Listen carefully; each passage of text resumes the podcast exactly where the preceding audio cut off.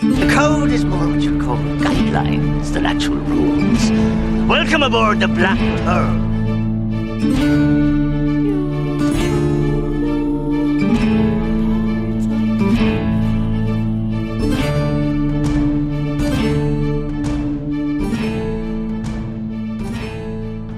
Welcome to the Pirates of the Caribbean Minute, a daily podcast where we analyze, scrutinize, and plunder Pirates of the Caribbean films, one blimey minute at a time. I'm Scott Artis. And I'm Heather Artis. Thanks for joining us for minute 33 of The Curse of the Black Pearl. Our listener contest is 4, 3, 2, 1, now underway.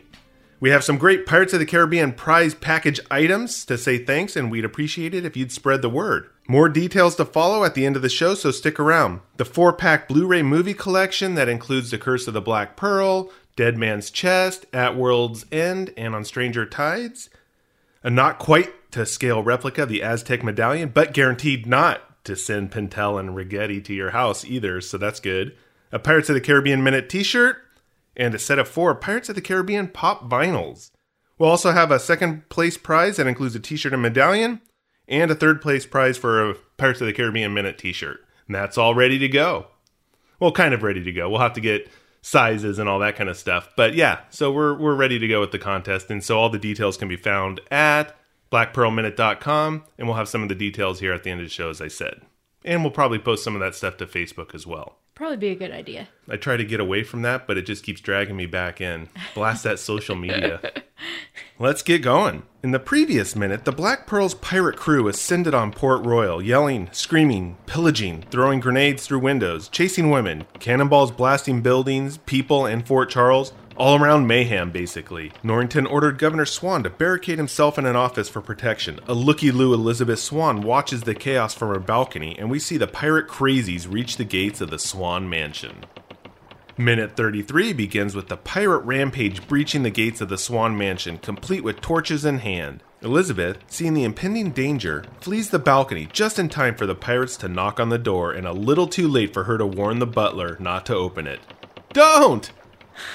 The minute ends with Elizabeth attempting to hit Ragetti with the bed warmer. He catches it before it makes contact and starts taunting her, prompting her to release the trap, which dumps the hot coals on him as he yells, No, no. Gibbs! Where is Gibbs? I'm totally missing this guy. It's been weeks since we've heard of him. Yeah, so you're still waiting for Gibbs to come back. still waiting I think we still have a bit, too. Yeah, I think so too. Yeah. It's really kind of sad. I miss him. I know, but speaking of Gibbs, shouldn't you have like a new segment we're doing? I do. So we love our recurring show segments. You know, make sure to tune in for Really Bad Eggs each Friday. It's where we point out our favorite lines from the week. But with our first listener contest, we thought, you know, maybe we could actually do this as a day of first and launch a regular Monday segment for the pirate word or phrase of the week.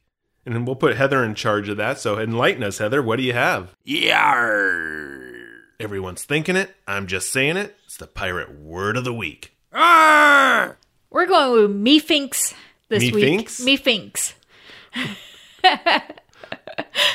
I'm sure everybody heard something different on that. Did she say methinks? Methinks. I with know. an F. Okay, methinks. Methinks. So instead of saying me, I think, it's methinks. So it's really what we thought it was. exactly. Methinks. All right. You guys feel enlightened out there now? Methinks that that might not be quite the most typical pirate word, I should say. Maybe not. All right, that's what we want to hit. Something that maybe you don't really think about. So now everybody that's mispronouncing that and saying it that way have actually been talking pirate this whole time and they don't even know. we start the minute here with breaching the gates. And if only it was the Caribbean, but I think we mentioned before that the Swann Mansion was located in Southern California. So this was actually an early shoot. It was about 4:30 or so in the morning to get the lighting and the fix right. Oh, wow. Yeah. It's kind of early for an actor. Well, actually, it was Keira Knightley who was the one who was saying it. She's like, "Yeah, they had to get up pretty early to to start that scene, And, you know, because it's it's really when they're running up to the gates, and then inside to have that whole lighting and all that effect correspond to the time or the evening that they are actually showing when the pirates came. Hopefully, her hair was done the night before because it takes, what, 12 hours or something for it? I don't remember what they said, but it definitely took a long time to do Yeah. all the the hair and makeup for her. So she was probably that's probably why she was mentioning that it was an early shoot. It wasn't necessarily that, but it was the pre prep that had to go into all of it to make Yeah. sure that that happened. They probably just didn't sleep that night. no, probably not. So, did you have anywhere to begin, or I thought I would just throw that in to kind of set the scene? But did you have anywhere you really wanted to begin? I do. The way the pirates were running, it totally reminded me of Phoebe running from Friends. Oh, when she goes for a jog with Rachel the, and the crazy Yeah. arm movements. It just reminded me of that. if you haven't seen it, then you should go to YouTube, and I'm sure there's probably a clip of Phoebe running in the park. Yeah. actually, and it's it, it, it does mimic this. But actually, when I was thinking, when I was seeing the the pirates going through the gate, the first thing that hit me was because they had some torches was kind of an old Frankenstein scene when they were grabbing the torches to go storm the castle of Doctor Frankenstein. Frankenstein. so in Frankenstein, they stormed the gates. Did they bust down the door? Or did they knock politely? I don't think they knocked politely. Well, these pirates knocked politely. and the butler. I was only thinking of Young Frankenstein, and then when you're saying knockers,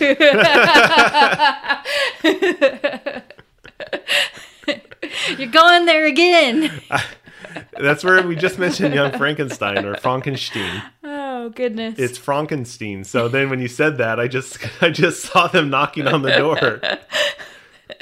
so so the butler here. Does the butler just not notice everything that's going on? Or what? I mean, there's explosions, there's fire, there's all kinds of stuff going on. And he opens the door. Why would he open the door? Well, I have the exact same thing, and and actually, yeah, there were some things I wanted to talk about the butler. All hell is breaking loose, and he is still the epitome of high society decorum, walking to the door, perfect posture. He should have been thinking, yeah, what is going on out there? Maybe I shouldn't open the door. Yeah. So my first thought was is that yeah, I guess I'm sorry that I have to go here again, but I think the Swann Butler is perhaps a relative of Norrington, or at least in the Norrington family. Maybe he's a cousin. So observation is the is not the Yeah. Norrington family strong suit, and which is not a good quality for a butler who's trained to attend to the needs of his employers either. Just like Norrington should be observant of things that are going around. So he does have observation power for military stuff, but he doesn't seem to have it when it comes to women. And so the butler seems to be oblivious to everything that's military Yeah. except his train his training to open the door. Then again, it's like this he has this unflinching dedication to the profession and he's thinking, "Oh, I know there's mayhem in the streets, but I just can't help myself. I have to open the door when someone comes calling. The power of the knock compels me. The power of the knock compels me."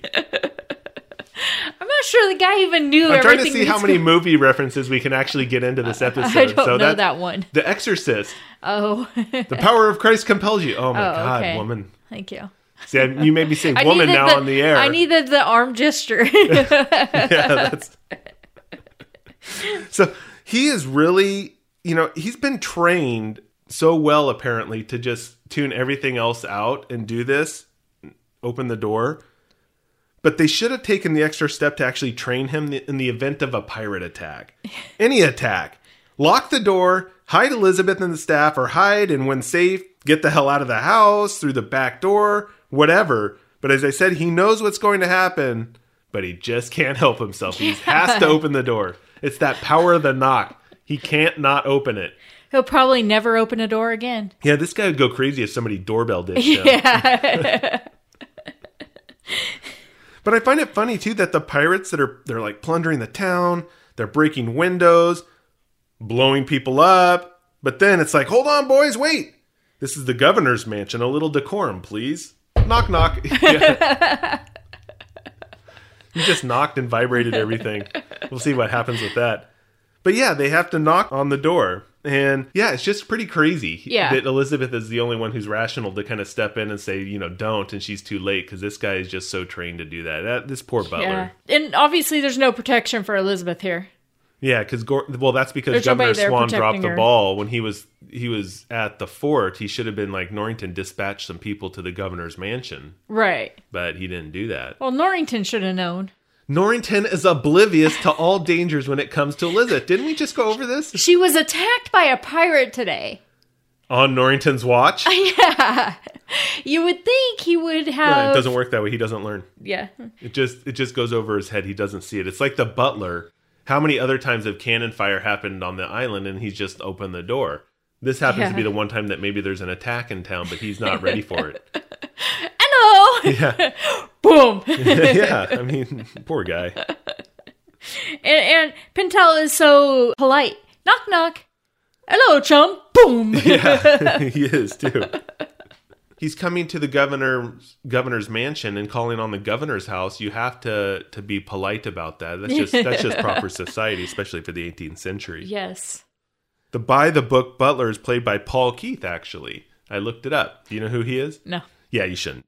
He has a number of acting credits to his name and some theater, but most of his television and movie roles are similar to what he plays in Pirates of the Caribbean, Curse of the Black Pearl here. Butlers? noth- yeah, well, not butlers, but just kind of these smaller supporting type roles, background type characters and things.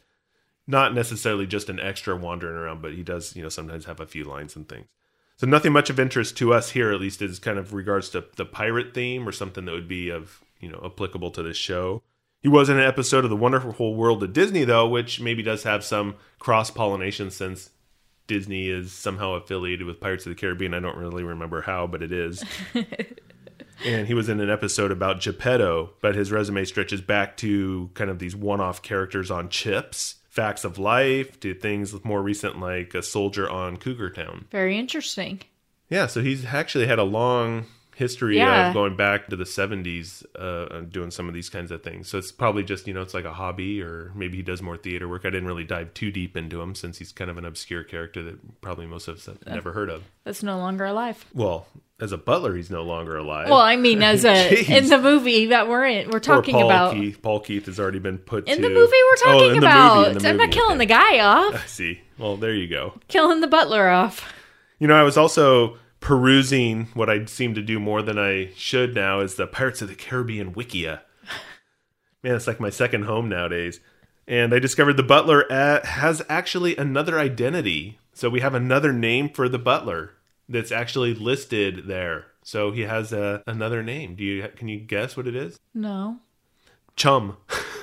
it's actually listed is his official Official name is Chum. well, his his, his Chumley. he's a butler, but his not Chumley.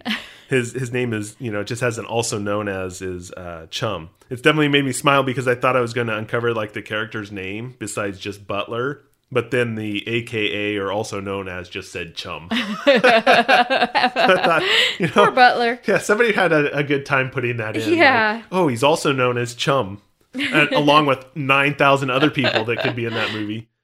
So Chum, actually, I had to look it up. The tangents go crazy as soon as I get fixed on something, but chum, in reference to a friend or pal, was first used in 1684, and it's thought the origin may be a shortening or alteration from chamber fellow roommate. So, kind of your roommate, basically, your chum. So the butler was Pintel's roommate. No, his second father's brother's sister's cousin's roommate. No, but that's all I have on the butler and chum, or however you want to call him. But yeah, there you go. A little insight or behind the scenes work on our butler friend and uh, his nickname. Shall we go upstairs to Elizabeth's room, Yeah, we can. We or can did you want to go somewhere first? No, let's do that. Okay. So me thinks that Elizabeth. I think everybody's going to be tortured with me finks now, probably for the entire week or until we have a new pirate word or phrase of the week for sure. Anyways, So me thinks that Elizabeth really cares about Estrella. She's not just some tossed by. Oh, I don't care Toss about by? you. Yeah, toss by, toss away friend. You know, or just some. She doesn't really think of her as only a maid type of person. She thinks of her more like a friend. She's worried about her safety in this situation. Well, actually, that's and, and I hadn't thought about that, and so that's actually a really kind of interesting insight into Elizabeth's character. At times, she kind of plays that high society aristocrat role, mm-hmm. somebody with money, and then other times she's really more down to earth that we have seen, and that makes sense with her, her the way her connection is with Estrella. is that she is concerned for her safety Yeah. and not just necessarily running around like get me out of here. It's you know you hide, they haven't seen you, Yeah. and then get go to the fort. They've So seen she- me, but they haven't seen yeah, you. So exactly. So I think it plays well with Elizabeth's character, and that's actually something she would probably do just from what we've seen from her. She cares about the little person, Yeah. or not. You know, she's not just surrounded in her world. She actually expands out in that bubble and cares about other people. Yeah. And since we are talking about Estrella, this is actually really a pivotal piece of the plot of the movie, mm-hmm. is what we're seeing here. Elizabeth is running away from the pirates, as we were just saying. She enters a room, runs into a, a freaked out Estrella. Yeah. And she essentially tells Elizabeth that pirates are there for her because she is the governor's daughter. And it's crazy how a small bit of dialogue can really set things in motion, or at least it plants this idea or thought in the audience's mind that really sells an important piece of the story that we see coming up. Now, believing that the pirates are indeed here for her only because she is an important official's daughter, Elizabeth is now thinking that she has to hide her identity to avoid being held for ransom or any blackmail or ill will that comes up against her father, or simply to prevent them from wanting to keep her at all if she has no perceived value. I have a number of thoughts that play into this that we can address and tackle coming up in the next minutes because we don't want to really get into all the spoilers with that. Uh-huh. But really, this is that that pivotal point where the audience is given is is basically told something or sold on this idea, uh-huh. which then allows it to make sense later on. And we'll point that out, but it allows her to say, yeah, this is why she would hide her identity. This is exactly the moment where that becomes real for everybody. We just don't know it yet. When it comes to that point, then it's like click. That's why she did it. It wasn't, it's just not something that's out of the blue. This is kind of one of those pivotal scenes that then actually carries on through most of the movie. It really is a small piece of dialogue from a maid, Estrella. So at least she has a name and we're not just calling her butler or something like that or maid. It really is that one line that sets everything else that at least makes us believe that this is how stuff would progress because of what Elizabeth has done or what she originally believed or intended uh, was actually going to happen. Yeah, she was surprised to hear that the reason they were after her because she was the governor's daughter. She didn't think that at first, you know. Yeah, She I- just thought they were doing their That's normal what I pirate think stuff. too. I think she was more of the mindset that yeah, there's pirates running amok in town. Yeah. And they're coming here now. They're just raiding all the houses. This is the big one on the hill. And now they're here. But then the maid's like, "Hey, man, the, you're you're toast." right. And she gets that freaked out look like, oh my God, that's right. I am the governor's daughter. They're going to want to take me and then they can sell me back or they have some leverage or they could get whatever they want from my father because he's going to do what he needs to do. Yeah. Yeah, so it is a pretty interesting. So yeah, so it really does have that interesting take that spreads through across actually not just the few minutes coming up, but uh, really plays a major role in the entire plot of the movie and how things break down. Right. Which I'm sure most of you have seen, so you know what we're talking about. But we do like to try and keep that somewhat contained within the minutes. Just in case. yeah. And and this is when we get to Pintel and Ragetti as well. Is really kind of during this whole point. I mean, they they rush in after the butler falls asleep and permanently, and then they see her running up the stairs. And so the other pirates are going out throughout the house, and those two are like focused on, okay, we got to get her. yeah. Was kind of interesting that they're focused on her. Everybody else is running around. Well, we'll find out exactly. Yeah, on- we find out in the next minute why exactly that is. What you wanted to say that? No, I wasn't gonna splurge on the next minute. I was just gonna let it go. You were like we didn't even look at the next minute. Oh, I haven't seen the next minute. But don't you hate it then when minutes don't conform to the rules of the show or the needs of the show? It's like we just want to sit down and say, okay, this is it. We'll make this a five hour show and just talk about the whole thing. Then that would really defeat the purpose of the minute by minute breakdown. So I guess Yeah. we'll just have to live with it being irritating uh, and go from there. But it really is, yeah, how all of these things have like some crucial parts of the plot that are happening before we can really have the big reveal. And so that does make it a little bit difficult when planning these minute by minute episodes.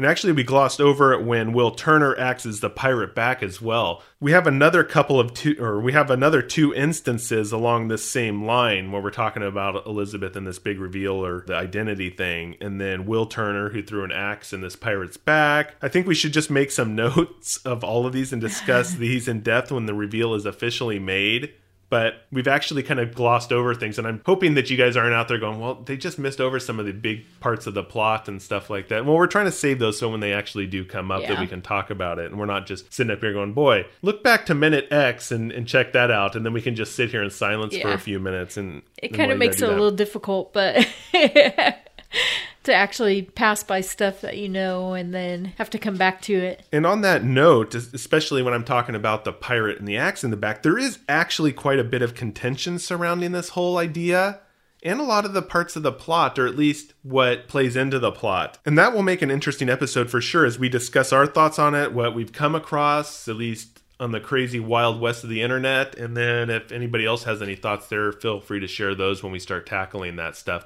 Yeah, I'm really talking about some of these big plot reveals that are going to be coming up probably in the next week or so. Yeah. And the two points I'm referring to here, though, is how this whole tangent got started. Is when Pintel gets smacked in the face with the bed warmer. And, and Ragetti, thanks for the Foley effects again. and Ragetti getting the hot coals dumped on him, and he yells, No, no. So I was listening to Keira talk about this particular moment. As he yells, No, no. And so we'll talk about all of these different nuances that are happening with this particular scene, spoilers, feelings, and that kind of stuff. And not like inner feelings, but Outer physical feelings. or whatever you would call that. Sensations. Whatever that goes. God I've gotta remember back to biology.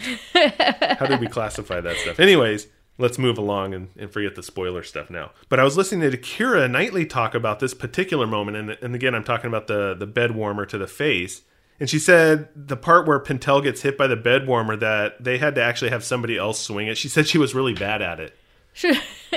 oh, really? Yeah. She couldn't hit him in the face? I don't or- know. I don't know if she was if they were practicing, but you don't really see her anyways. So they probably so maybe she gave it a good try or it was heavier than expected. Yeah. And to be able to swing it without actually smacking Pintel in the face. Uh, yeah, you'd be afraid of that. yeah, you know, all of a sudden he really is unconscious. So that guy. actually wasn't that wasn't planned. He actually got his brain scrambled right there. his eyes rolled back because he really got smacked. No. But she said that yeah, she was really bad at it, so they had to actually have somebody do that for her. Now it's probably somebody who was a stunt person just to make sure that he didn't actually get you know whapped in the face. Yeah. Then the part where she and Ragetti are fighting over the bed warmer, and she, you know, at this point she gets this look of like, okay, this is kind of a stalemate. He can't get it from me. I'm not letting go. He's not letting go. Uh huh. And now he's being a real butt by taunting me. Yeah, It's he's like, all, kind of these, yeah, these barks and these things. He really is. It's like, okay, he's really into this as a game here. She's fighting for her life, and she's like, you know what, buddy?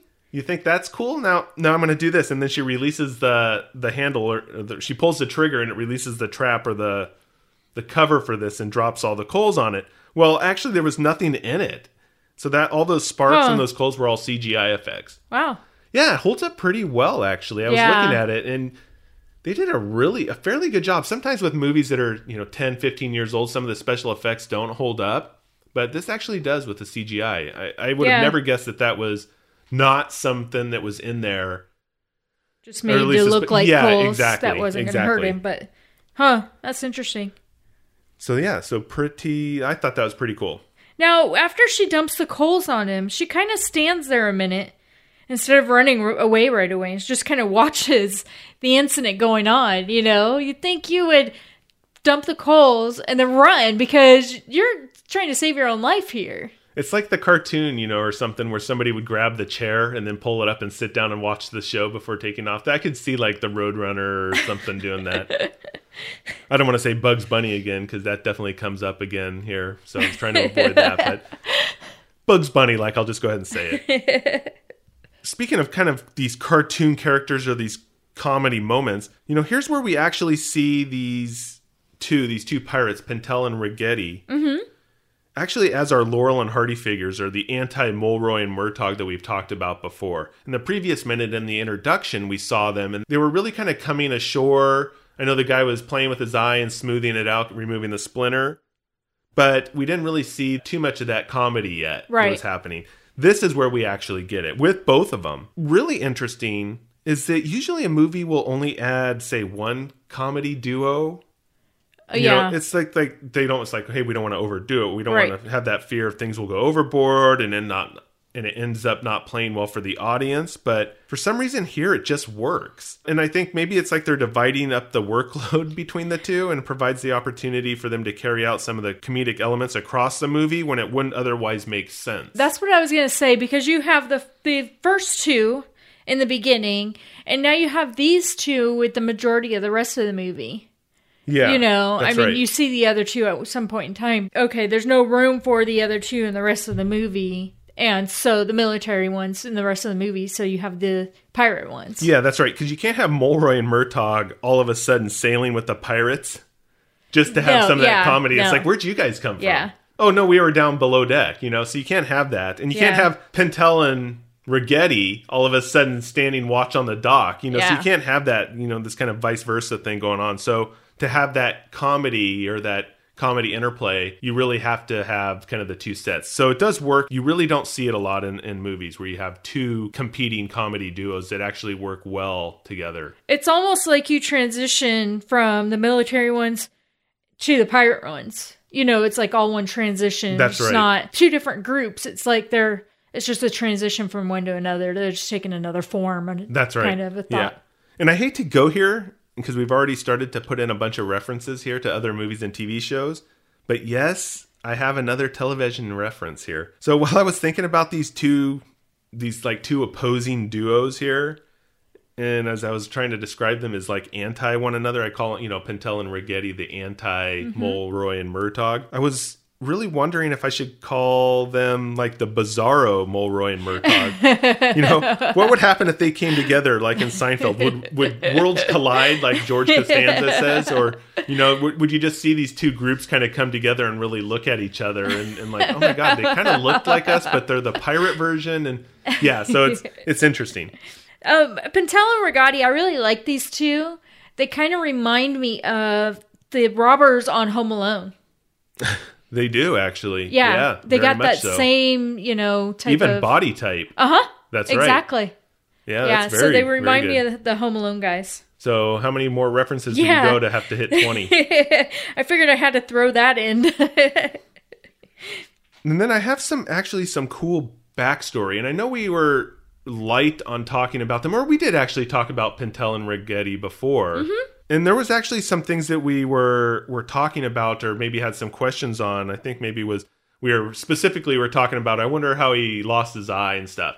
oh Well, yeah. I got all the information. Now. Oh, really? Yeah, I did my homework. It's a it's a shocker, but yeah, I did. I actually You did a lot of homework. do it last week. No, there was yeah, there were some things that were coming up that were making it difficult, but this week I actually actually sat down and said, "You know what? I'm going to do some research." Good job. So, like anybody who's doing good research, I opened not a book. I just went to the I went to the internet and I did other things. Yeah, exactly. But both Crook, who plays Ragetti, and Arenberg, who plays Pintel, maintain that Pintel and Ragetti are related. As part of the backstory, they worked out with each other as actors. Uh huh.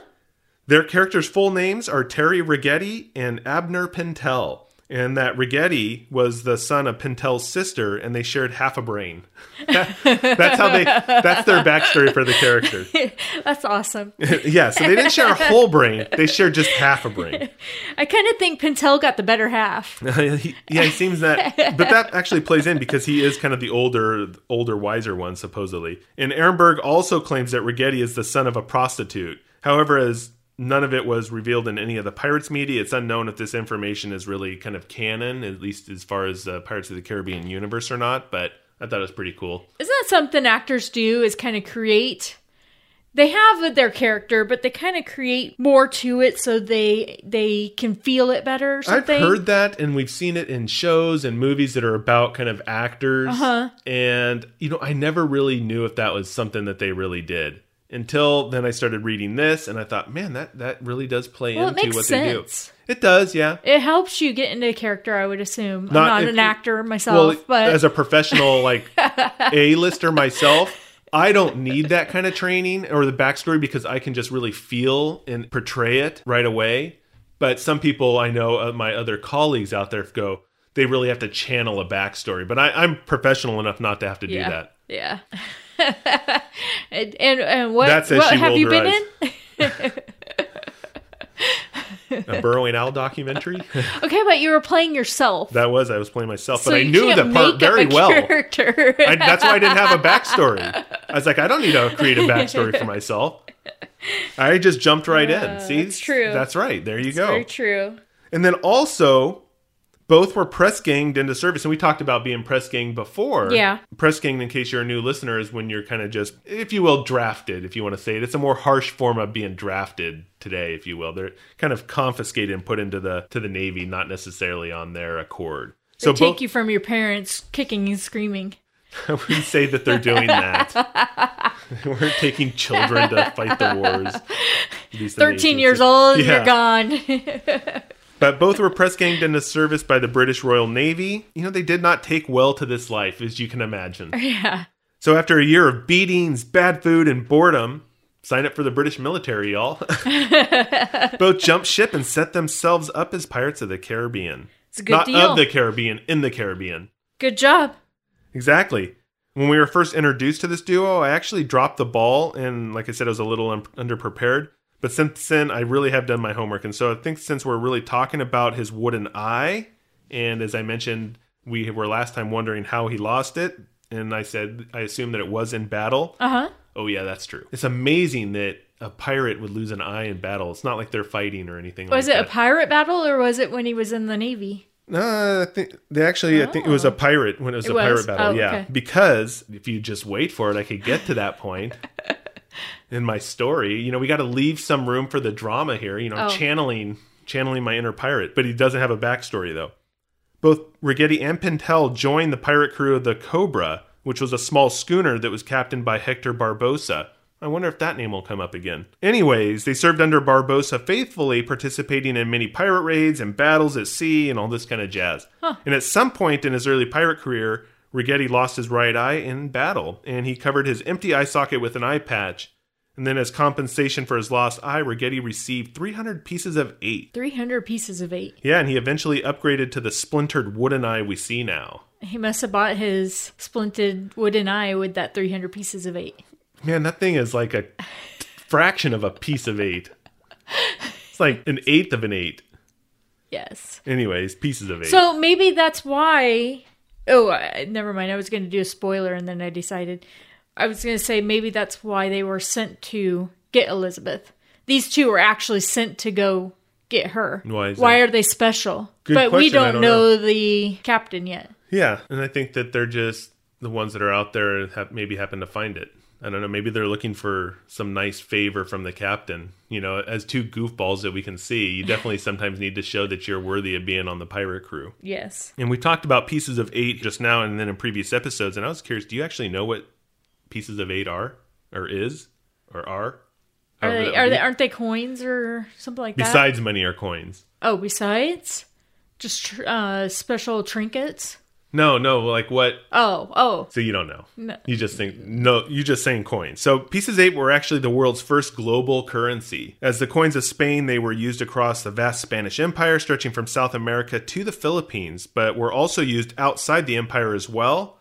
In 1600, one coin would have been worth the equivalent of a modern 50 pound note. Huh. And the front of the coin is decorated with the coat of arms of the Habsburg, the rulers of Spain and the most powerful family in Europe at the time. And then, according to the BBC, pieces of eight were legal tender in the United States until 1857. really? So I could just see that's probably why we have so many pirates that are wandering around, is that they were just coming here to spend their pieces of eight. Now, are pieces of eight still out there somewhere?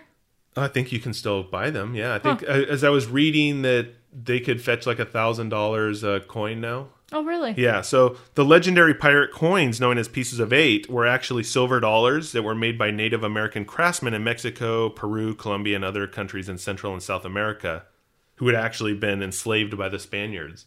Huh. And the coins were produced for approximately 300 years. Wow. The eight actually refers to the denomination in reals, and it's the lar- and the eight is actually the largest of the silver coins that weighed approximately one ounce. And a single piece of eight was considered acceptable pay for two weeks' labor in the 17th century. Oh, really? Yeah, so 300 pieces of eight was definitely a a pretty you know substantial payment at least at the time to to lose an eye. Well, if you're saying 50 bucks for two weeks of work, Yeah.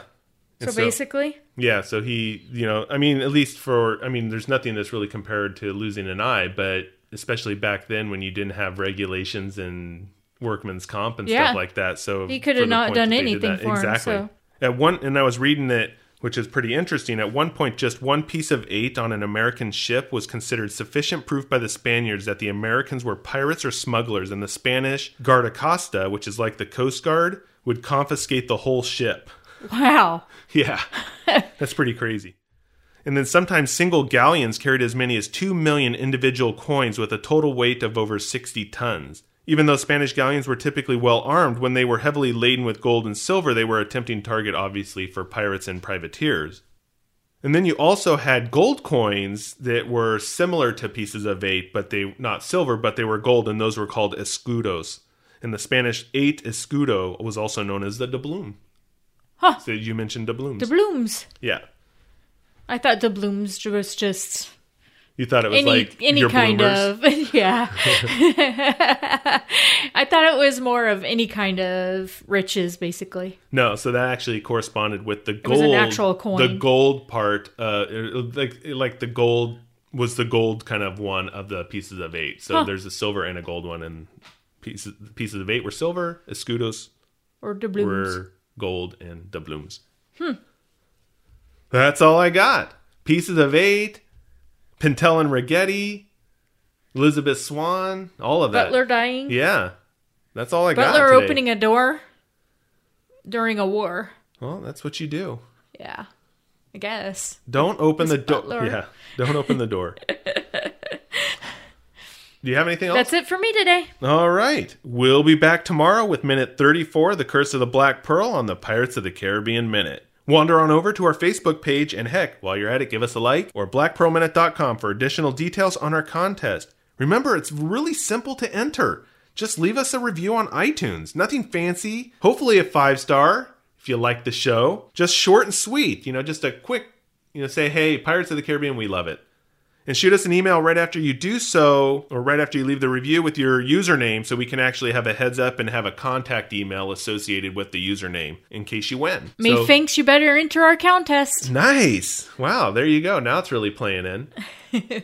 so yeah, and then we'll we'll have this contest run probably until I think I'll have to look at the actual dates. I probably should have had that right here, but I think it's uh, Sunday, so we'll have it go for two weeks. It'll end on a Sunday, and then we'll make the announcement of the winners during midweek, and I'll have more details online with that. iTunes does a a moderation process where they moderate the reviews before posting it. So they don't post right away. So even though you submit it, it has gone to iTunes. They'll look at it just to make sure there's no malicious content or anything like that in there. Then it gets approved and then we'll be able to see it. And then what we'll do is we'll take all those reviews and those names and we're even going to include those people who have already given reviews at this time as part of our listener appreciation. And we'll do a random drawing for first, second, and third. We'll shoot you an email and then uh, we'll get you your your prizes. Very cool. I'm So that's excited, it. actually. Yeah, it should be fun, and hopefully everybody plays along because we, you know, the reviews really help us. Actually, just more people learn about the show, more people hear it, and so it, it really just helps broaden the audience, and then that way we can continue to do this fun stuff for everybody out there. Yeah. And the prizes are awesome. That they are, yeah, Yeah. Very cool. it's not bad. So, I guess where I left off is until then, let's keep the horn hornswoggling to a minimum.